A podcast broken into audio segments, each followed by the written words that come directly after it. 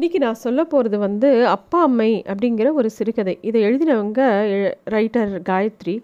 அவங்க வந்து zero degree பப்ளிஷிங்கோட நிறுவனர். நிறைய நல்ல நல்ல புத்தகங்களை நமக்காக வெளியில் கொண்டு வராங்க. ஜீரோ டிகிரி பப்ளிஷிங் ஹவுஸில் இவங்க வந்து இந்த சிறுகதை எழுதியிருக்காங்க. இது வந்து சாரு ஆன்லைன் சொல்லிட்டு திரு சாரு நிவேதிதா அவர்களுடைய இணையதளத்தில் இதை பதிவிட்டிருக்காரு. ரொம்ப அழகான ஒரு சிறுகதை. இந்த கதையை படிச்சிட்டோம்னா இது மனசில் ஒரு இடத்துல எல்லாருக்குமே நிரந்தரமாக ஒரு இடத்த பிடிச்சிரும். இந்த கதையை படித்ததுலேருந்து இந்த கதையை மைண்டில் ஓடிட்டே இருக்குது ஒரு பக்கம். அதனால தான் இந்த கதையை சொல்லலாம்னு ஆசைப்பட்டு நானாக சொல்கிறேன் ராம ராம ராம ராம ராம ராம சீதா ராம அப்படின்னு ஒரு மாமி இழுத்து இழுத்து பாடின்னு இருந்தா. அந்த வீட்டு கூடத்தில் மல்லி முல்லை ரோஜா எல்லா பூக்களோட மனமும் எதுகளிக்கிற மாதிரி அப்பா அம்மை கால் நீட்டி கூடத்தில் சவமாக படுத்திருந்தா. பின்தெருவில் கூட ஒரு சின்ன பையன் ஆஸ்மாவால் அதே நாள் இறந்து போயிருந்தான். அவன் சாவுக்கு வந்த பல பேர் வந்து இவங்க வீட்டு வாசலில் ஷாமியானா போட்டிருக்கவும் அது அந்த பையனோட வீடுன்னு நினச்சிட்டு ரொம்ப கதறி அழுதுண்டு இவங்க வீட்டுக்குள்ளே ஓடி வராங்க. வீட்டுக்குள்ளே ஓடி வந்து பார்த்தா அந்த அமைதியாக மடிசார் கட்டின்ட்டு படுத்துட்டு இருக்கிற கிழவியை பார்த்த உடனே என்னடி கரகம் இது? அப்படிங்கிற மாதிரி அவங்களுக்கு வந்து குழப்பமாக ஆயிடுது அப்புறமா அவங்களுக்கு தெளிவாக எடுத்து சொன்னப்புறம் அவங்கெல்லாம் அப்புறம் அடுத்த தெருக்கு போனாங்க அந்த வீட்டுக்கு. இந்த அப்பம்மை வந்து பத்து பெண்கள் மூன்று ஆண்கள் ரொம்ப அழகான குழந்தைகளை பெற்று அவங்க எல்லாருமே நல்ல நிலைமையில் இருக்காங்க. இப்போ இந்த கதையை சொல்கிறவங்க யார் இந்த கதையை சொல்கிறாங்களோ அவங்களோட அவங்க வந்து யாருனாக்கா இந்த அப்பம்மைக்கு பேரனோட பொண்டாட்டி. அதாவது மருமகள்.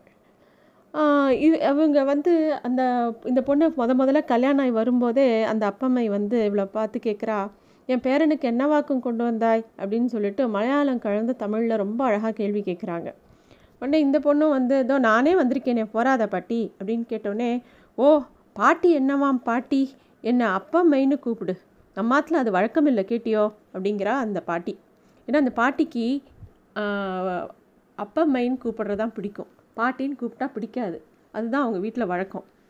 உடனே இந்த பொண்ணு அவங்க புருஷன்கிட்ட கேட்குறா அது என்ன ஆப்பமாவுங்கிற மாதிரி ஒரு வார்த்தை? அப்படின்னு கிசு கிசுக்கிறா அவள் புருஷன் விட இதெல்லாம் ஒரு பிரச்சனையா? அப்படின்னு சொல்லிட்டு அங்கேருந்து நழுவ பார்க்குறாரு ஏதாவது என்றைக்காவது நான் சேர்ந்தா மாதிரி நாலு நாள் லீவ் வந்தால் உடனே மாமனார் வீட்டில் கொண்டு வந்து குழந்தையோட விட்டுருவாங்க இந்த பொண்ணை. அதனால் பாட்டியோட தான் அந்த அப்பம்மையோட தான் இருக்கிற மாதிரி இருக்கும். இந்த அப்பம்மை பார்க்குறதுக்கு ரொம்ப அழகாக இருப்பாள் காதில் எட்டுக்கள் வைரத்தோடு வைரமூக்கத்தி லாலிபா எல்லி லாலி பீலின்னு இல்லாமல் ரொம்ப அழகாக அம்பாளுக்கு கட்டுற மாதிரி அம்சமாக தழைய தழைய வழிசார் புடவை கட்டின்னு இருப்பாள் எப்படி இப்படி கட்டிக்கிறீள் அப்பா அம்மை அப்படின்னு கேட்டோம்னா அது கூட ரொம்ப அழகான ஒரு பின்ஸ் புன்சிரிப்பு தான். நேற்று பதினோரு வயசில் கல்யாணம். இத்தனை வருஷத்தில் இது கூட தெரியலனா எப்படி வந்தே அப்படின்னு சொல்லிட்டு கடந்து போவாள் அதிர்ந்து பேசினதே இல்லை அப்பம்மை. இவ் இவர்கிட்டமோ அப்பம்மையை பார்த்தா அந்த காலத்து சினிமாவில் வர பெண் தெய்வங்கள் எல்லாமே ஞாபகத்துக்கு வரும். அவ்வளோ பதவிசு அவ்வளோ நளினம் எப்பயும் ஒரு புன்சிரிப்பு எப்படி இவங்களால இப்படி இருக்க முடியறது அப்படின்னு சொல்லிட்டு அவங்கள பார்க்கறச்செல்லாம் ஒரு வியப்பு தோணும். அதே இந்த பொண்ணு நினச்சிக்கிறா இதே நம்ம வீடு எவ்வளோ நேர் எதிர் அத்தனையும் கோரோஜனை முழுங்கின உருப்பிடிகள். எல்லாரும் சத்தமாக பேசி தும் தும்னு நடக்கிற கூட்டம் அவங்க வீடு. இவங்க பாட்டி சொல்லுவாங்க ஏ சீதா திமு திமுன்னு நடக்காத ஒரு பயம் வரமாட்டான் உன்னை கல்யாணம் பண்ணிக்க அப்படின்னு பாட்டி கத்துவா.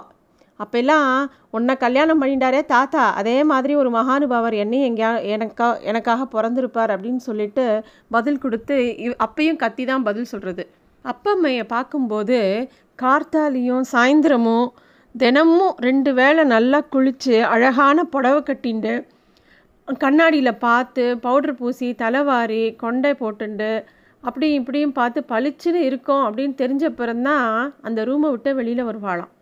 இவங்க எல்லாரும் வாயை பிறந்துன்னு அப்படியே பார்த்துட்டே இருக்க வேண்டியதான் அந்த அப்பம்மையை அவ்வளோ அழகாக இருப்பாங்க. இந்த பொண்ணு வந்து பேரனோட ஒய்ஃபு அதனால் அவங்க மாமியாருக்கு இப்போ பாரு அவங்க மாமியார் தானே அப்பம்மை. அவங்கள பார்க்கும்போது சில விஷயங்கள் எரிச்சலாக இருக்கும். இதெல்லாம் ஒன்றும் குறைச்சல அவங்க அப்பம்மைக்கு அப்படின்னு இவங்க மாமியார் அப்பப்போ தோலை அடிச்சுப்பா ஏன்னா அப்பம்மைக்கும் இவங்க மாமியார்னு வந்துட்டால் கொஞ்சம் தீசல் புத்தி இருக்கிற மாதிரி தான் தெரிஞ்சது.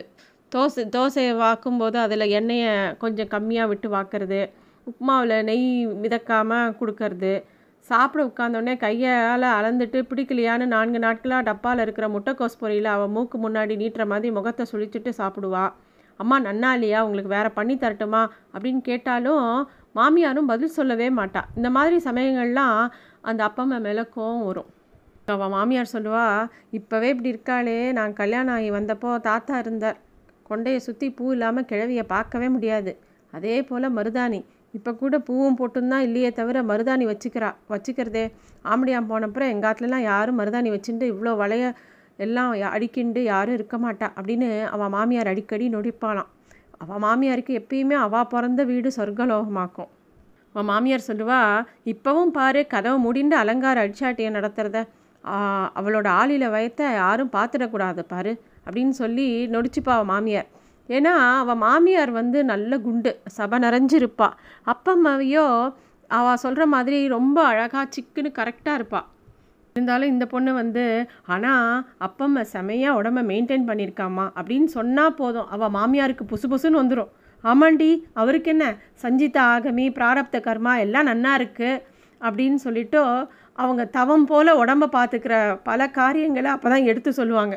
ஒரு சாவு வீட்டில் ஒவ்வொருத்தர் ஒவ்வொரு விதமாக இருப்பாங்க. இவங்களோட சின்ன அத்தை வந்து ஐயோ அம்மா எழுந்துவா எழுந்துவான்னு அப்படி கதறி அழறாங்க. அது ஒரு பெரிய அலப்பறையாக தெரியறது. இன்னொரு பக்கம் எல்லாரும் வந்து கடைசி சித்தப்பா மட்டும்தான் வரலன்னு அவருக்காக தான் காத்துட்டு இருந்தாங்க. அவரோட வரவுக்காக. அதுக்கு நடுவில் ஒருத்தர் வந்து சனி போனோம் தனியாக போகாதுன்னு சொல்கிறாப்புல பின் வீட்டு குழந்தைய கூட்டின்னு போயிட்டேளே அப்படின்னு சொல்லி அவள் மாமியார் ஒரு பக்கம் அழறா. இத்தனை பிரச்சனையிலையும் மாமியார் வந்து தன்னோட மாமியாரை ஒரு குத்தம் சொல்கிறாளேன்னு சொல்லிட்டு எல்லாரும் இவ மாமியாரை முறைச்சி பார்க்குறா அதாவது அத்தைகள் எல்லாருக்கும் எரிச்சலாக வருது இவ மாமியார் சொல்கிற விஷயம். ஆமாம் எங்கள் அம்மாவோட பெருமை எல்லாருக்கும் தெரியறது அந்த பிள்ளைக்கும் தெரிஞ்சிருக்கு கூட்டின்னு போயிட்டான் அப்படின்னு சொல்லிட்டு பெரிய பெரியத்தை அவள் ஒரு வார்த்தை சொல்கிறா திருப்பியும் அப்பம்மையை பற்றி பல நினைவுகள் இவளுக்கு வருது. குழந்த உங்கள் ஆற்றுல எச்ச பண்ணி சாப்பிடாத சாப்பிடக்கூடாதுன்னு பெரியவா சொல்லித் தரலையா? அப்படின்னு கடிஞ்சிப்பாளே தவிர அதை பெரிய விஷயமா ஆக்க மாட்டா.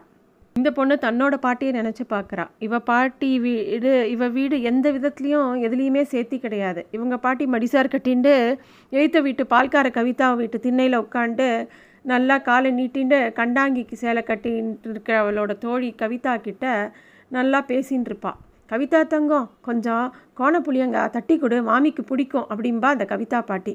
ஆமாம் புள்ள ரொம்ப நாளாச்சு. ஏனுங்க கவிதா பாட்டி இந்த பக்கம் தடம் இருக்குதுங்களா?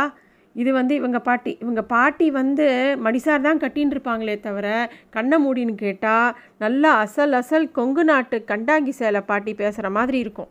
இந்த பொண்ணும் அனாவசியமாக எதுக்கு நம்ம குடும்பத்தை இவங்க வாயில் கொண்டு போடணும்னு சொல்லிட்டு அன்னிலேருந்து அப்பா அம்மா அப்பா அம்மா முன்னாடி கடித்து சாப்பிட்றதே கிடையாது எச்சல் பண்ணுறதே கிடையாது.